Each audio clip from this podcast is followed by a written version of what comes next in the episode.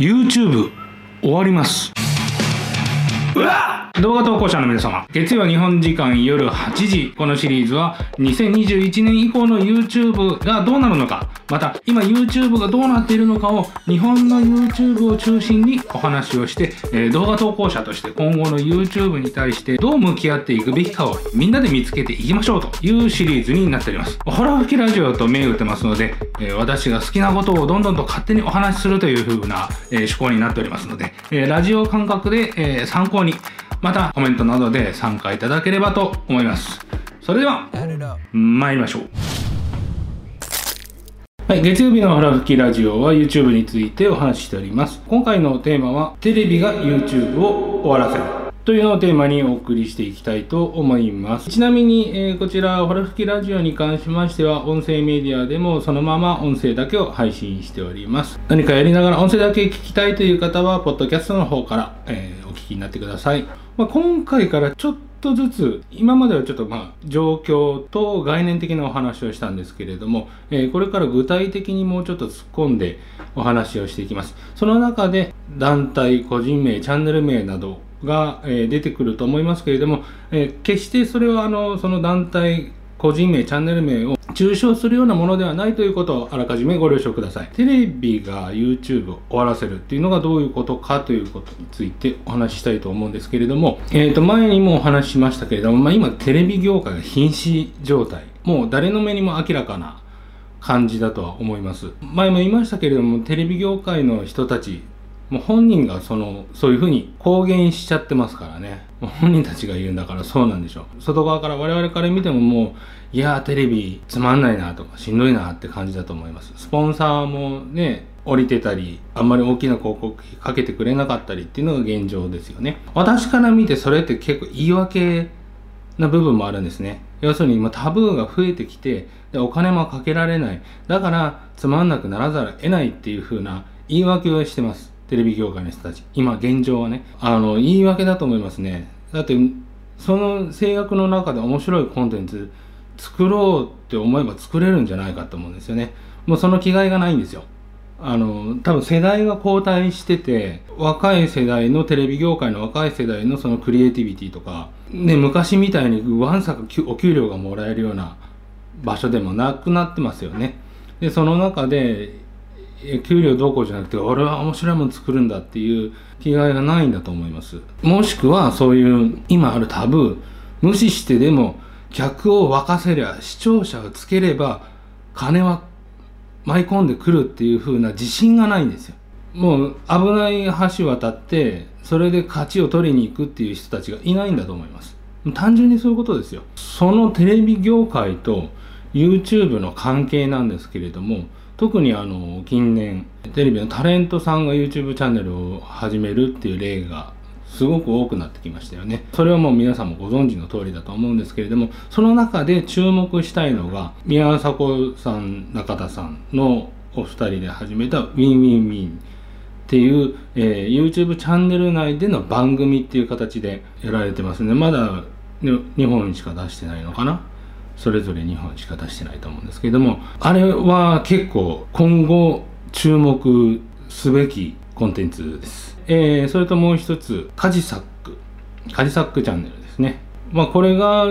結構なきっかけになってタレントさんが流れ込んできたっていうのもあるんですけれども、えー、そのカジサック。これも、えー、どう影響してどうなってるのかっていうのは把握しといた方がいいと思います。このどちらともですね割と今までの YouTube の流れから言うと日本の YouTube の流れですよ。から言うと、えー、割と革命的だったんですよね。特にこのテレビ業界が瀕死な中でタレントが YouTube に注目し始めたっていうのは大きな流れの変化の一つです。革命的に見えるんですけれどもそこで新しいものが生まれるかって言ったらそれは今だけなんですね。要するにテレビ業界そのものがタレンテレビのタレントさんがじゃなくてテレビ業界そのものが YouTube にどんどん移行してきます。そうするとどうなるかっていうとテレビのようなことを YouTube でやり始めるんですよ。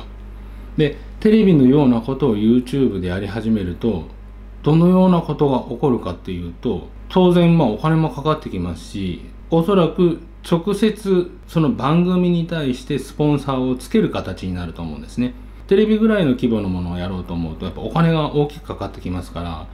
その制作の段階でやっぱり費用がかかるんですね。でそれに対してまずお金を投げてもらって番組を作るっていう形が増えてくると思います。そうなった時に今はいいですよ。例えば Win Win Wiiin とかはあのロコンドとかやってねやってたりするんですかね。そういう理解があればまだいいですけれどもこれからどんどんそのスポンサーの意向というのが入ってくる番組が増えてくると思います。ってなるともうテレビと同じなんですよ。結局スポンサーの顔色を伺いながらねもしくはなんか余計なコマーシャルというかアンケメーター、ね、内容のものを挟んだりとかしながらやっていくことになると思うんですけれどもつまんないテレビをやってる人たちが YouTube で同じものを作ったってつまんないのはつまんないんですよ。つまんなくなります。派手にドーンとテレビが YouTube に流れ込んできた結果 YouTube そのものがつまんなくなるのは目に見えてます。逆に逆に YouTube のでの流れで言うと YouTuber はテレビに進出してくる。もうちょっとずつしてますよね。ヒカキンはじめ最近で言えば水溜りボンドですかね。が、ね、ローカル局だけど自分たちの冠番組持ちましたってやってましたよね。あのそんな感じでどんどんテレビに出てくる。ゲスト出演みたいな形だともう今たくさん出てますよね YouTuber がテレビに。っていう感じで YouTuber もテレビの方に寄っていく。テレビの方も YouTube に寄ってくるっていう形に、えー、なってきます。でただ YouTuber がテレビっていうプラットフォームで出てきてもこれはねおそらく失敗します。あの視聴者の目線がちょっと違うんですね。で YouTuber っていうのはやっぱり素人です。あの水溜りボンドのねあの自分たちのチャンネルでも流してるからちらっと見ても分かるんですけれども素人ですよね。明らかに。テレビでどうやって見せていけばいいのかっていうのも分かってないしそのために演者としてどう演じるのかっていうのもやっぱりテレビ向けではないというかテレビのリズム決まった時間の中でのその尺の中でのテレビでの見せ方っていうのは分かってないと思います。多分それが他の YouTuber さん出ても同じことだと思いますね。やっぱりテレビで何年も戦ってやってきた人たちっていうのはそういうことのプロなんですよね。だからつまんない番組でもそれなりに流れを作ってちゃんとその時間内に終わらせるだけの演者としての技能はやっぱりプロは持ってて YouTuber っていうのは持ってないです。YouTuber として自分でカメラ回してそこでなんかわちゃわちゃやる空気感とテレビの時間きちっとした時間の中でパッケージされた空気感っていうのは全然違うんではっきり言って YouTuber がテレビに出て何っていう感じですね。つまんないです。まあその中でも抜きに出た才能を持ってる人たちは何人かいるとは思いますけれどもまあ例外的な方でしょうね。YouTuber のテレビへのアプローチっていうのは失敗します。そしてテレビから YouTube へのアプローチっていうのも長い目で見ると失敗します。まあそういう流れなんですよ。どんどんどんどんそういうコンテンツが増えてくるんですね。それがまあ自然な流れでもありますけれどもカジサックチャンネルきっかけでっていうところも大きいですおそらくカジサックのチャンネルも、えー、カジサックから生まれたテレビの番組っていうのをこれから作ろうとしますおそらく。で、あの、 Win Win Wiiin なんかもこれから続けていくでしょうし、あれを踏襲した、えー、YouTube 内でのテレビ番組がまず出てきて、YouTube でそれが結構メインストリームの主流になる時期が来ると思います。要するに YouTube 内で番組をやるっていうスタイルですね。すごいお金のかけたスタイルが主流になってきます。それに伴ってそのチャンネルのその番組が大きくなったらじゃあそれを地上波でに持ってこようっていう風な流れもいくつか出てくると思います。要するに YouTube の人気番組をテレビの人気番組にしちゃおうっていう形ででそれでテレビを盛り上げようっていう風な動きも出てくるはずです。っていうのが流れですね。今後今年からそれがみんなが目に見えてわかるような流れになってくると思います。今現状はブワーっていっぱいもうたくさんのタレントさんが YouTube に流れ込んできたっていう、ね、タレントさんだけじゃなくて今有名人著名人スポーツ選手いろんな方が今 YouTube やられてますよね。これ日本は遅いんですよね。あのアメリカなんかで言えばもう YouTube が始まった当初ぐらいから素人芸能人関係なく YouTube の中にぐちゃぐちゃってこう入ってきてるんですけれども日本はそういう意味では遅いですね。やっぱりそのテレビ業界の古い体質とかも影響してるんだと思いますけれども。で今この段階でテレビから YouTube になだれ込んできたっていうのが非常に YouTube の動画投稿者としてはデメリットが大きくて要するにそういうお金のかかったテレビのような派手にパッケージされたコンテンツが目立ってくるんで視聴者がそっちに一時期流れちゃうんですね。ガツッと流れます。本当に素人の個人的な空間の中でこうやって撮ってるようなこういうその動画がちょっと色あせて見られちゃうっていう時期が多分来ます。でそういう目立ったところばっかりがをみんなが見始める。でやっぱりそれを見るのに時間使っちゃったら他の動画見る時間って減るじゃないですか。そういう形であの目立たないチャンネル目立たない動画はちょっと忘れられる時期が来ますね。それでそっちがねテレビ的なコンテンツが盛り上がってずっと行くんだったらいいんですよ。そっちについていけばいいんですよ。でもそれはダメになります。面白くないですしコストがかかるんでコストに見合っただけのえー、再生回数だったりコストに見合っただけの広告に対する反応ですね。それでこのスポンサーの売り上げがガツンと上がったかどうか。そういうところになってくるんですけれどもそのうちそんな売り上げ上がらなくなってきます。なので頭打ちの広告料になってくるんですよ。ああの広告料というか、まあ、スポンサーから入ってくるお金っていうのが頭打ちになるんで特に増えれば増えるほどね分散するんですよ。でそういう分散した似たようなコンテンツが分散しちゃうと制作費をかければかけるだけリスクがやっぱり高くなるんでかけれなくなってきますね。となった時にもうなんか制作費もかけれない。スポンサーの顔色も伺わなきゃいけない。でそのチープなコンテンツになっていくんですよ。チープなコンテンツになっていったらそんなテレビの真似事みたいなこと YouTube でやってて何が何が面白いのっていう風になってきます。でその時に普通に今まで通りやってた素人の YouTuber が作ってたコンテンツが減ってきちゃってると、まあ、全体がしぼんじゃうんですよ。っていうのが今後の課題になってきますね。今今の段階ではそういう課題って誰も思ってないですよ。多分そこに向かって一直線いけいけって感じだと思います。よしじゃあどうにかしてねスポンサー掴んで資金を突っ込んでででかい番組 YouTube でやってやるぞ。もしくはテレビ局とかテレビ局の動画作成をやってるような会社。そういうチームが売れてる YouTuber 捕まえてガツンって番組作ってやるぞみたいな。そういう気満々だと思いますね今のところ。現状ですね。ついでにお話をしておきますけれどもえっ、ー、とカジサックの相方さん、えー、西野昭弘さんですね。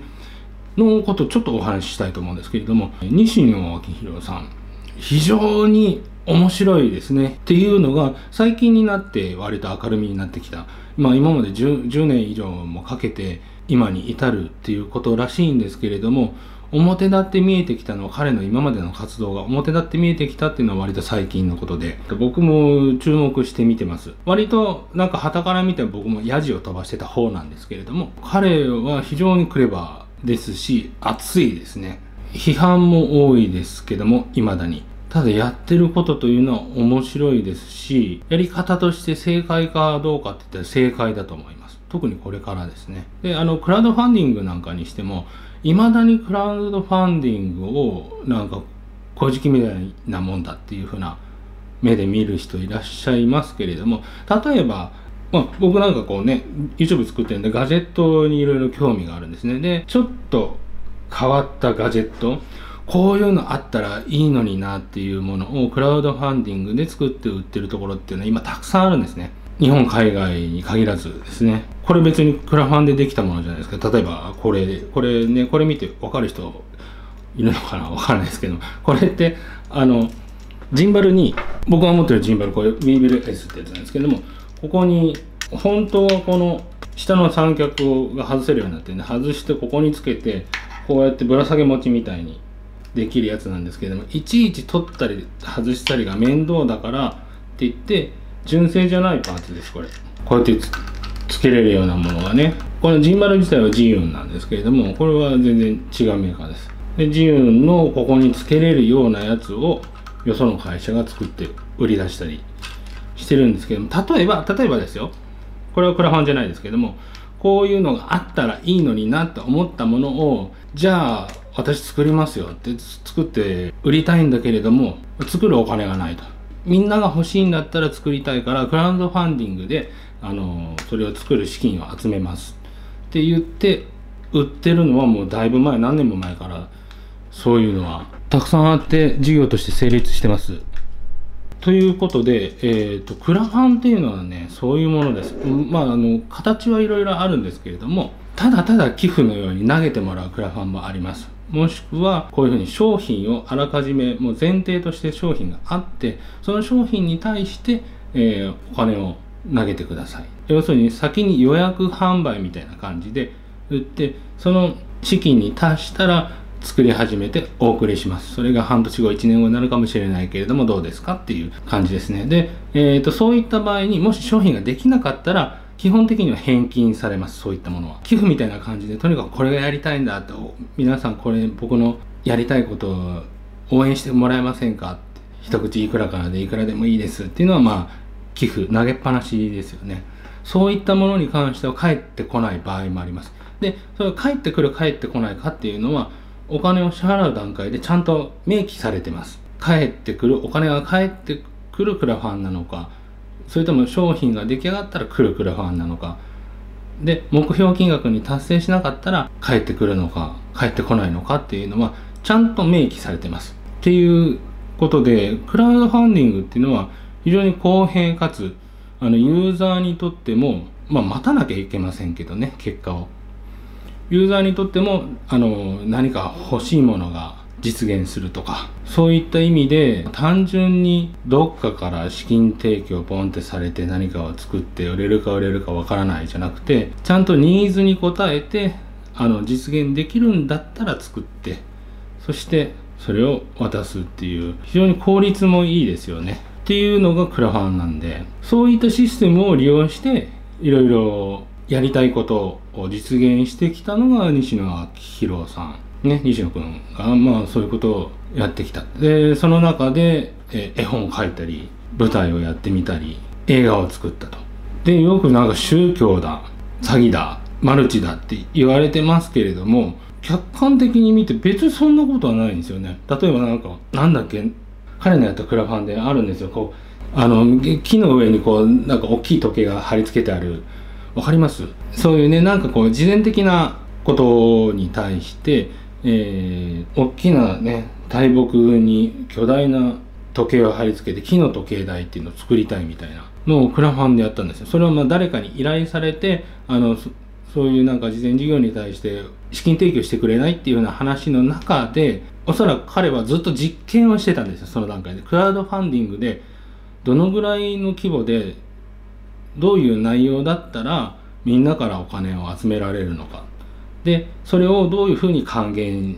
すれば丸く収まるのかっていうふうなことをずっと実験しててたまたまそういうタイミングだったんじゃないですかね。でじゃあそれクラファンでやりましょうってなったみたいですねクラファンでやってで参加型にしてみんなで一緒にそれを作ろうっていう。でただお金を投げてくれじゃなくて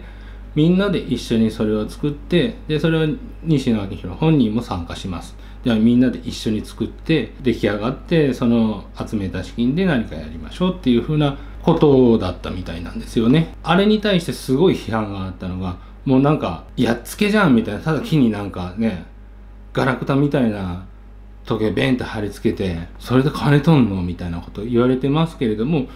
あのいや内容はそういう内容なんですよ。でそれに賛同してもしくは西野昭弘に単に会いに行きたい。そのためにべらぼうな金額ってわけでもなかったと思うんですよ。なんか5000とかそのぐらいですかね。参加費用が。目標金額もね大きくないんですよ。300万とかそのぐらい。300万で何作れっていうのって話なんですよ。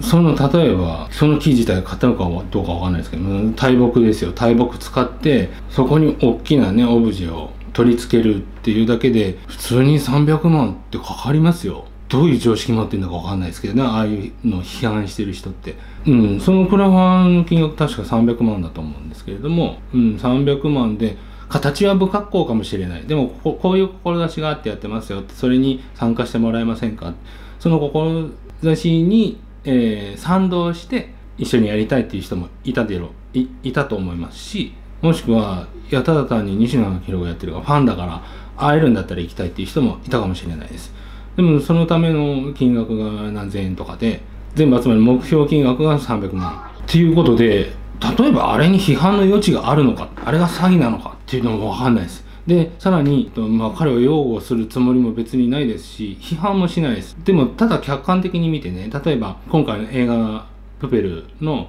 えー、台本付きの前売り券は3000円で売ります、その値段自体は別に妥当ですよね。映画の鑑賞券前売り券と台本合わせてセット販売で3000円。でそれが原価とかなんか卸値とかそんな感じでだったと思うんですけれども普通に販売価格として3000円だったら特別安いとは思いませんけども高くもないですよね。映画のチケットと台本がついてきて3000円って言ったら。普通だと思います、えっと、それを、まあ、サロンメンバーとかに買いませんかと。まとめて買ってください。まとめて買ってそれを広めてもらえませんかっていうことで販売しました。で、それに対して、えー、80セットですかね。80セット買ってお金なくなった人がいるって言って騒いでたと思うんですけれども、それそのものはおかしくないと思いません？まずそれを売るのに、そのセットで3000円。おかしくないですよね。おかしいですか？それそれが3000円っていうのはおかしくないと思うんですよ。それを自分に賛同してメンバーになってるサロンメンバーにこれを今ねできたこの映画を広めてほしいからまとめてそれをセットを買ってくれない？それはあのもちろんその売ってもいいから。で売る段階でただお願いして拡散してじゃまあ寄付みたいなもんと思われるかもしれないけれどもそれはもあのもちろん買ったものをあげてもいいし売ってもいいしって状態ですよね。でその中で売ってもいいけど3000円のものを3000円で売るんだったらもう本当にただメンバーが尽くしてるだけじゃないですか。なのでそこにつけ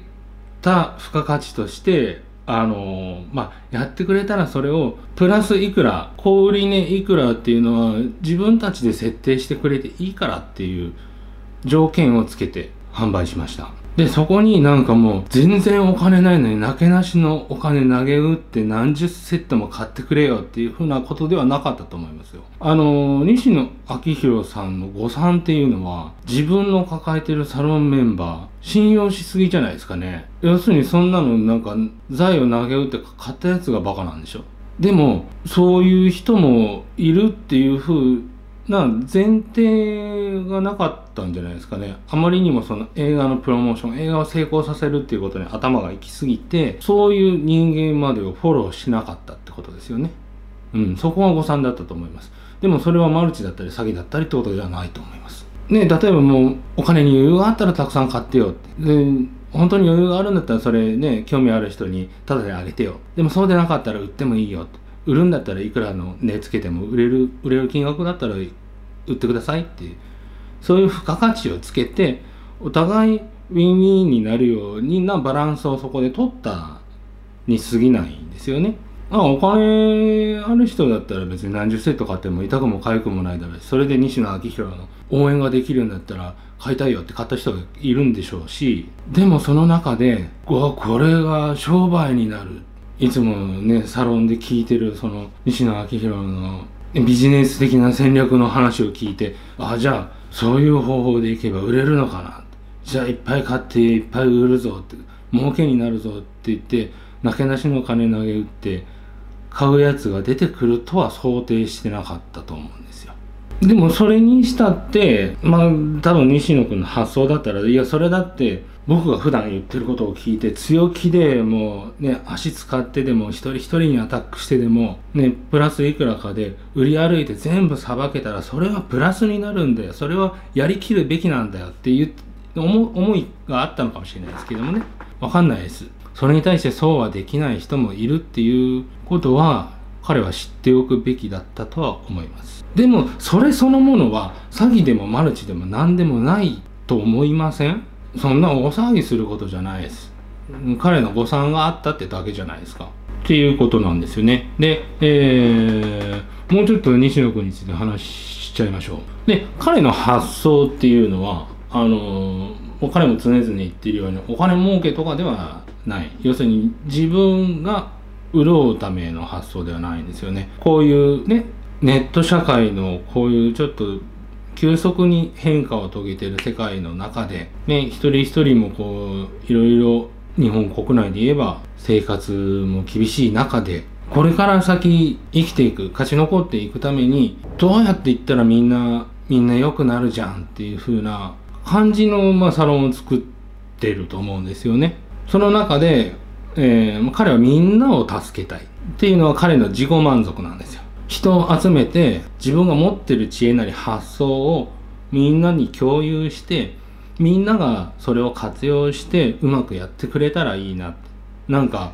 もったい見ててもったいないことだらけ。なんでこうやったらいいじゃんああやったらいいじゃんを形にしたいと思ったんでしょうね。でその中で自分もやりたいことがある。絵本を書いてそれを映画にしてでそれを成功させるっていうところに向けてそれをに向けて一歩一歩やってきてで実際実践してみせてこれにトライして俺これを成功させたよってまたサロンメンバーにこう共有していくわけですよね。で彼の発想はそういう感じなんですよ。でそうやってコミュニティを大きくしてサロンを大きくして誰も取りこぼさないように。みみんながそれなりにこの厳しい時代を生き抜いていけるようにまた困った人を助けられるように。だからあのいろんなことをやってんですよね。なんか例えばクラウドファンディングを始めるためのプラットフォームを作ったりあとなんだっけレターなんとかなんかこう文字を一文字いくらで売るみたいなネット上でその電報みたいなことを一文字いくらで売ってそれを人にやり取りしてもらうっていうような実験的なこととかいろんなことをやってます。でそうしたら面白いんじゃないのとかそうしたらなんかもっと質のいいものが世の中に出回るんじゃないのっていう発想なんですよ。その発想自体は別に悪くはないですよね。具体的に一個一個がどんなものか知らないですよ。興味ないし。っていうことなんですよ。で彼がやったこと、えー、絵本について言えば最初は一人で書いてました。で彼の発想は、えー、絵本なんて一人でちまちまちまちま書いてても1万部とか売れればすごいいい方だみたいな。でもいい絵本を書いてこれを広く届けたい。もしくはすごい狭い世界じゃなくて絵本だって広く一般にバーンと広がってもいいものじゃないのかっていうことでチームで絵本を作るっていう発想になります。要するにアニメを作るように分業して背景描くとか人物描くとかペンを入れるとか色を塗るとかそういったことを、えー、チーム作業で行うっていう発想に至ります。そしたらいいものできるじゃんって。自分が書くよりも背景書くの上手い人がいたらその人に背景書いてもらった方がクオリティが上がるじゃんって。いう発想で作り始めます。だから絶対にいいものができる。それだけクオリティの高いものだったら人にももっと広く受け入れられる。すげえ本を作るぞっていう発想で始めますね。でそれでできたのがプペルですか？確か。っていうものを作ります。そういうのもいろいろ資金集めてクラファンやったりしながらなんですかね、うん、よく知らないですけれども。でああいう絵本ができました。ただこれはもう僕の個人的な感想ですけれども最初にあの絵本が出た時に、えーと、ネットで全部見れるようにしたんですね彼は。でそれはすごくうまい戦略だったんですよ。で中身の見えないものに人は手を出さない。何者かわからないものに人は手を出さないからあのもう全部公開しちゃおうって。その上で絵本として買ってくれる人がきっと出てくるはずだで実際に売れました。すごい売れました絵本としてはね。っていう成功を彼は収めました。ただ僕がその時にネットで無料で公開されてたから読んだんですよ。全部見たんですよ。確かに絵はすごい緻密で、えー、クオリティがすごい高いものでした。内容的にはカスカスでしたね。映画はわかんないです。まだ見てないしわかんないですけども絵本の内容的には平べったかったですね。何も深いものがなかったっていうのかな。響くものがなかったです。表面的すぎてそれを見た時にですよ今みたいないろいろ知ってなくて彼に対していろいろ叩かれてた時です。何の先入観もなしに見てみようと思って見たんですけれども見た結果僕が思ったのはあこれ自分の子供には読ませたくないって思いました。っていうのはあの子供だったら多分割と飛びつく絵だったり飛びつく内容だったりするんですよ。でそれが子供の頃に出会った大事な本っていう存在になられたら困るんですよ僕は。あのそのぐらい薄っぺらい薄っぺらいものの考え方や感受性を子供に持ち続けてほしくないなと思ったんであれを読んでほしいとは思わなかったですそういうことなんですよってあの勝手に僕が主観で言ってますけれども絵本の価値だってそれは彼の視野に入れてるのはビジネス的な戦略に過ぎないんですね。でそれに対して絵本っていうものの中身が伴ってないかったんですよ。フベルに関して言えばね。これ出していいのかな？ちょっとまあ現物もあるんですけれども、ちょっと現物今どこにしまったのかわかんないから、えっ、と、こうこれですね。これ。えー、シェルシル、シェル、うん、ごめんなさい。えっ、ー、と、シェル・シルバスタインの僕を探しにえー、ミッシングピースっていう絵本です。えっ、と、彼は、おそらくまあ絵本を書いてる人なんで、この本は絶対に知ってると思うんですよ。彼の書いた絵本っていうのは、この本には一生勝てないです。この本の凄さっていうのは、ただのミミズの葉っていうのは線だけなんですよ。それだけなのに、この存在感。もうこれこそね、まあ大人も読める絵本の真髄なんですよね。絵本の力なんですよ。そこにある深さっていうか、彼はこの、この僕を探しにっていうこの絵本と自分の書く絵本の違いを認識しなければいけないと思います。あの、全然違いますね。シルバースタインには一生追いつけないと思います、彼は。だけど、だけどなんですよ。えー、と、彼はそういう思いでやってます。えービジネスっていうものをね利用しながら世間に訴えます活動というものを世に広めようとしますそしてそこに関わる人たち全員を助けようとします発想はいいんじゃないでしょうか。と思うんですけれどもこういう部分がおそらく頭ごなしの批判じゃなくて言われるところだと思うんですけど彼が宗教みたいに言われるところだと思うんですけれども彼も自分自身でも分かってるんですよ。いやこれやってるのは自己満足だよ面白いからやってるんだよって。やってないといられないからやってるだけだよっていうところは本人も十分分かってることだとは思うんですけれどもでもそその上でやりたいことってこう広げることなんですよどんどんどんどんその広げて一般に認知されるようになったら一般にシェアしたいと思ってるんですよ彼は。おそらくそのサロンメンバーだけじゃなくてそこに興味を持つ人全員に自分が思ってることはそのやり方をシェアしていきたい。みんなにとってそれが助けになればいいなって彼は思ってるんですよ。でそのためには力をつけなきゃいけない。お金を持たなきゃいけない。ね。仲間を集めなきゃいけない。そうやってえー、大きくなって強くなって影響力を持つことによってそれを知る全ての人々にシェアして役に立ててほしいっていうのが、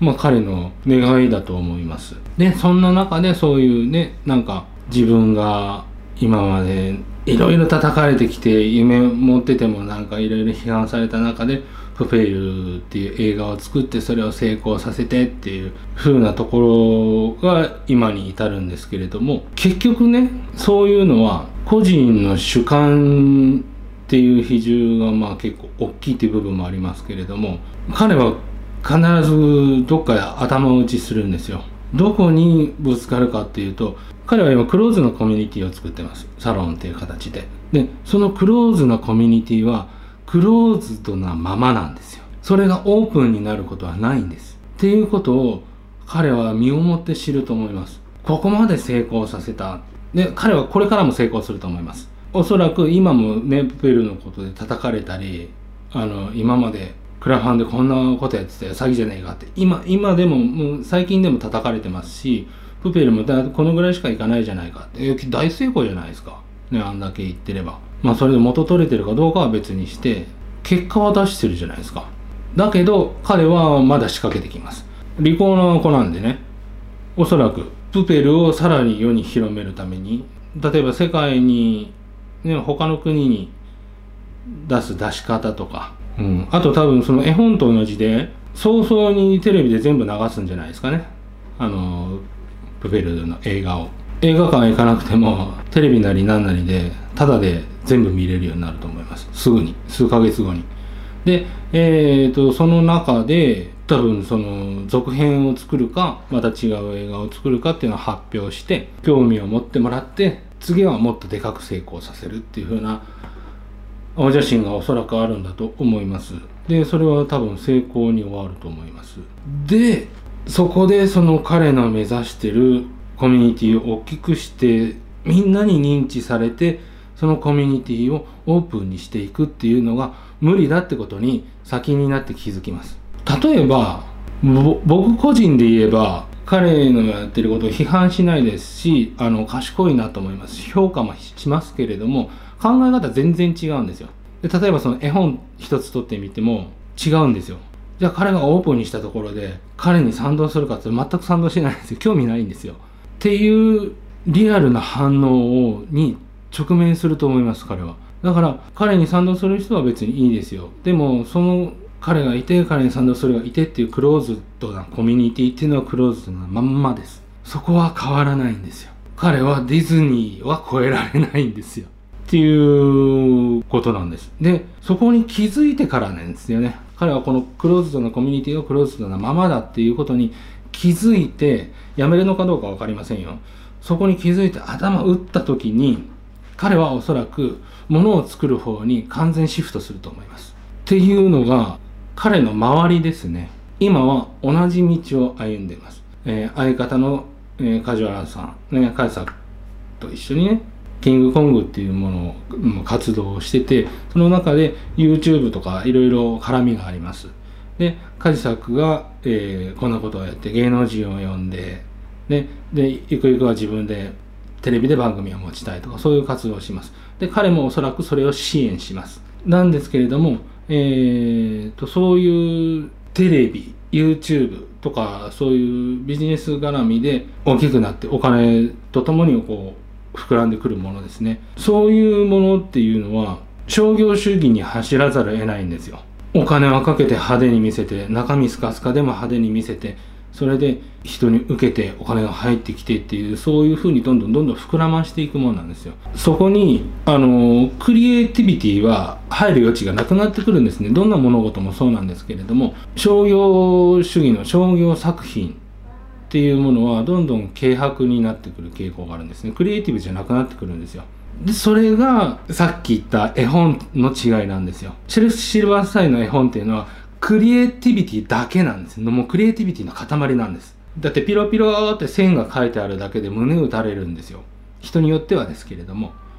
でもそれに対してね1枚の絵を描くのに1人だったら1ヶ月もかかるようなそんな絵本をお金かけてチームで作ってってやってる。それはねハリウッド映画みたいなもんですよね。そことの差におそらく彼は気がつきます。ということでえ、ー、とその今後ねえー、今年から、まあ、1年2年ぐらいですかね。その辺の人たちがかなり派手に動きます。そのミンミンミンだったりカジサックチャンネルだったり。でそれに、えー、西野昭弘も絡んでいきます。ずっと,、えーと、新しい番組を作ったり。YouTube の中で番組を作ったりテレビの中で YouTube の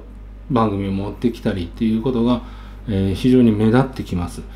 でそれに対しておそらく個人的に個人的にっていうかその単体で狙い撃ちでスポンサーをつけてきたりとか、あるいはクラウドファンディングを使ったりとか、そういう動きが目立ってくると思いますけれども、そこで理解されない人には一生理解されないし、自分のやってることはただの商業主義で、自分の抱えてるコミュニティっていうのがどこまで行ってもクローズドなコミュニティなんだなっていうことに頭を打った時に彼は性質的にはあのクリエイターなんですよ。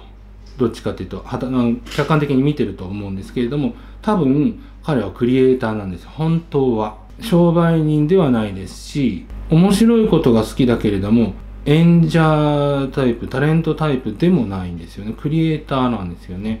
でそれに対して相方のカジサック梶原君は、えー、演者です。タレントさんです。性質的にね。彼はクリエイターではないです。そういうセンスないですね。っていうところで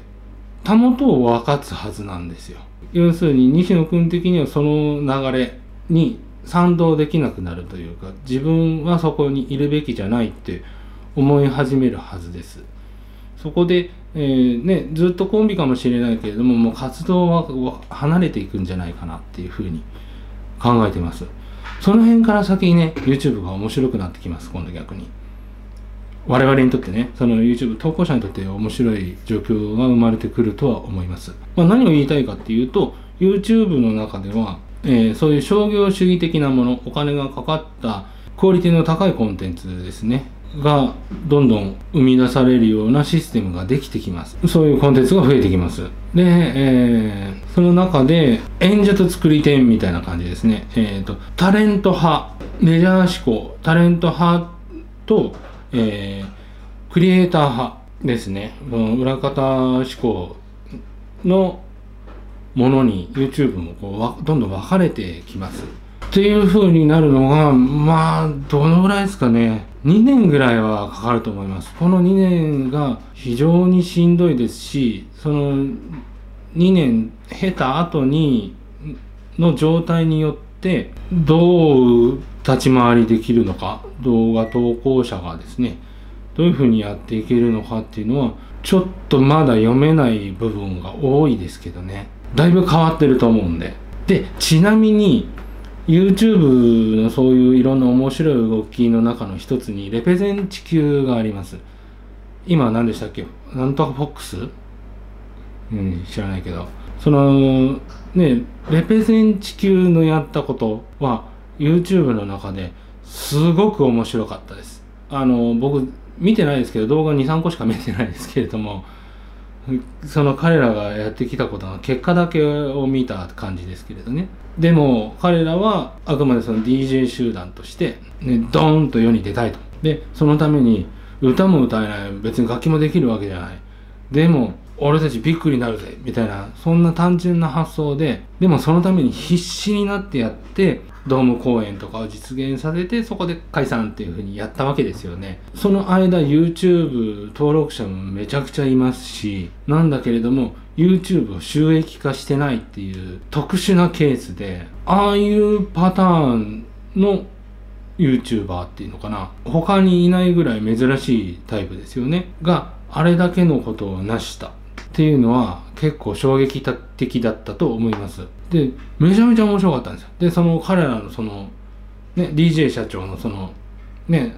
内側にある熱いもんとかも若者に対してなんか訴えてたじゃないですか。なんかやりたいことがあってなりたい自分があったらそれになるんだって。うだうだ言ってないで必死こいてやるんだよっていう風な必死こいてやったら実現できるんだよっていう風なことを熱く訴えてましたよね。でその先にジャスティン・ビーバーはねえだろうって思いませんでした。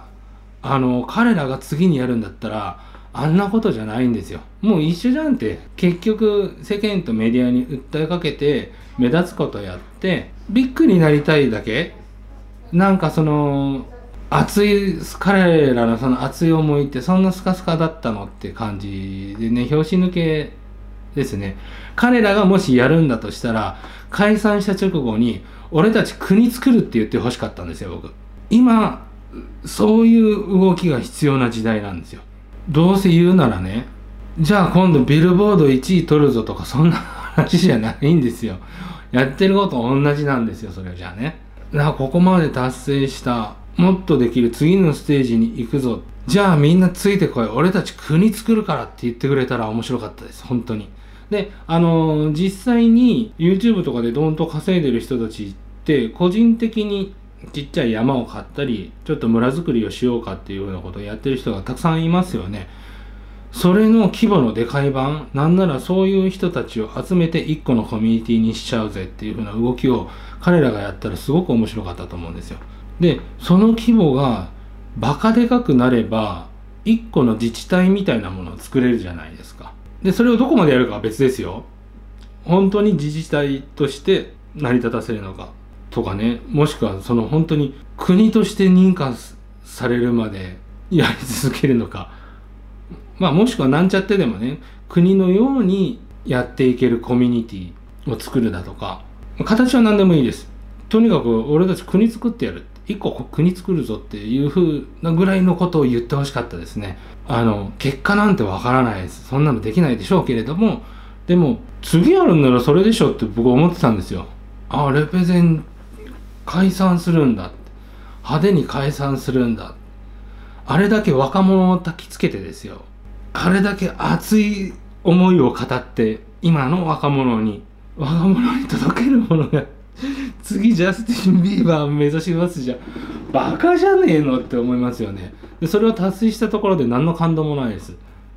はっきり言って。若者にもその感動は届かないんじゃないですかね。じゃあ次何やるの？俺たち若い世代がこれからね生きていくのに世界で生きていくのに何やるの？国作ろうぜって絶対面白いと思うんですよ。なんでやらねえの？もうそういう発想もないんですかね？バカなんですかね？いやそれが別にホラでもいいんですよ。でもそのホラでもそれをややり始めたらすごい刺激を与えたと思います。若者にね。その方がビルボード1位取るよりもビッグになれたんじゃないですかね。みんな注目しますよ。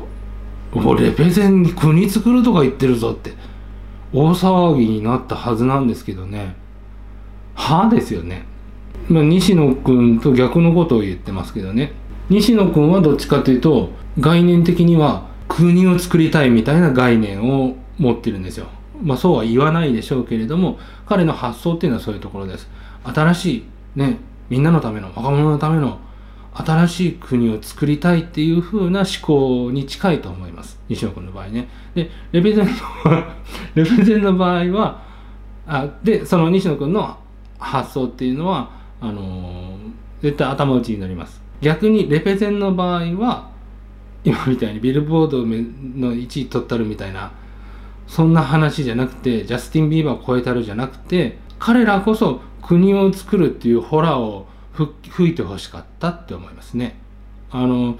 そうすることによって新しいムーブメントが生まれるんですよ。YouTube から派生したでっかいサブカルチャーが生まれます。あのこのこれから始まるこれから12年で始まるその商業主義に対等する力が必要なんですね。もちろんここだって売れるんですよ。お金になるんですよ。お金になるんですけれどもどっちかっていうと反商業主義そういう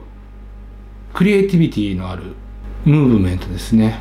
こう生まれて均衡を取ってくれないとより面白くはならないんですよね。面白くならないっていうことはこっちの商業主義がちょっと頭打つまで待たなきゃいけないんですよ。っていうことになります。はい。だってレベゼンなんてねもう大人に対して中指立ててたみたいな感じじゃないですか。つまつまんない大人の世界をぶった切るぞって感じじゃないですか。ぶった切ってほしかったですね。というわけでまあ日本の YouTube ユーザーというか日本の YouTube 界っていうのは、まあ、世界的にも結構ね前にも話しましたけれども影響は与えるはずです。YouTube 本体そのものにもね YouTube のプラットフォームっていうものそのものにもこれからどんどんね日本の YouTube 界の動向っていうのが、えー、影響を与えたりはすると思います。大きいか小さいか分かんないですけどねその影響が。なので本当はできればねいろいろ派手に動いてる人たちも慎重にもの考えて動いてほしかったんですけどね。結局目の前の自分たちの数字を追っかけちゃった結果なんですけれども結果その商業主義的な方向のものは全体に悪影響を及ぼします。YouTube そのものは若干盛り上がるかもしれないけれども中身がスカスカになっていくんでそしてお金も派手に動きますけれども虚しいお金の動きになってくるんで。っていうことを例えばカジサックは無自覚にやってます。彼は全体を盛り上げてるぞ俺盛り上げてるぞ今までの結果をいいこととして全部いいこととして受け止めてますしこれからできるであろうことをいいことと思って目指してます彼は。うん、その辺は非常に問題ですね。要するにテレビが寄ってくる。テレビと YouTube が融合してしまうことによって、えー、と、両方のクリエイティビティがなくなります。クリエイティビティって言うとなんかね、小難しい、偉そうなね、なんか知らないよって話ですけれども、そうじゃなく、要するにクリエイティビティがなくなるってことは面白くなくなるんですよ。あの、見た目だけ派手になります。お金がかかってて、タレントがボンボン出てきて、っていう風なコンテンツがどんどん増えてくるんですけれども、それは最初だけですね。だんだんみんな見慣れてくるじゃないですか。じゃあそのタレントさんたちそこで何をやるのって話なんですよ。もうそのタレントさんたちが YouTuber よりしょうもないことやってたら、見飽きたら、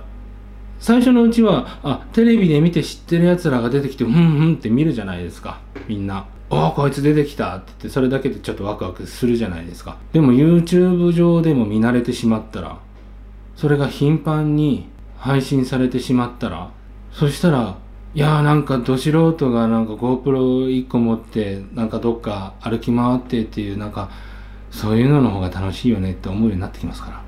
っていうふうに、えー、例えばそのカジサクを代表するチャンネルがやってることっていうのは今 YouTube って業界の活性化ではなくて嵐行為です。結果的にね。ここ1、2年は面白くなると思いますよ。でもその結果、大変なことが起きます。それについては具体的にまた次回以降お話しいたします。今日は、えー、テレビが YouTube を終わらせるというお話でした。はい。えーと、で、次回は、えー、MCN について、えー、MCN ってなんだっけ？本当に語彙力が少ないんです。あ、マルチチャンネルネットワークだっけ？マルチチャンネルネットワーク。MCN、えー、ウムやキーバズなんかもそうですね。日本でいうと。その MCN についてお話ししたいと思います。MCN を軸にですね。MCN を軸に今後そういう、えー、マルチ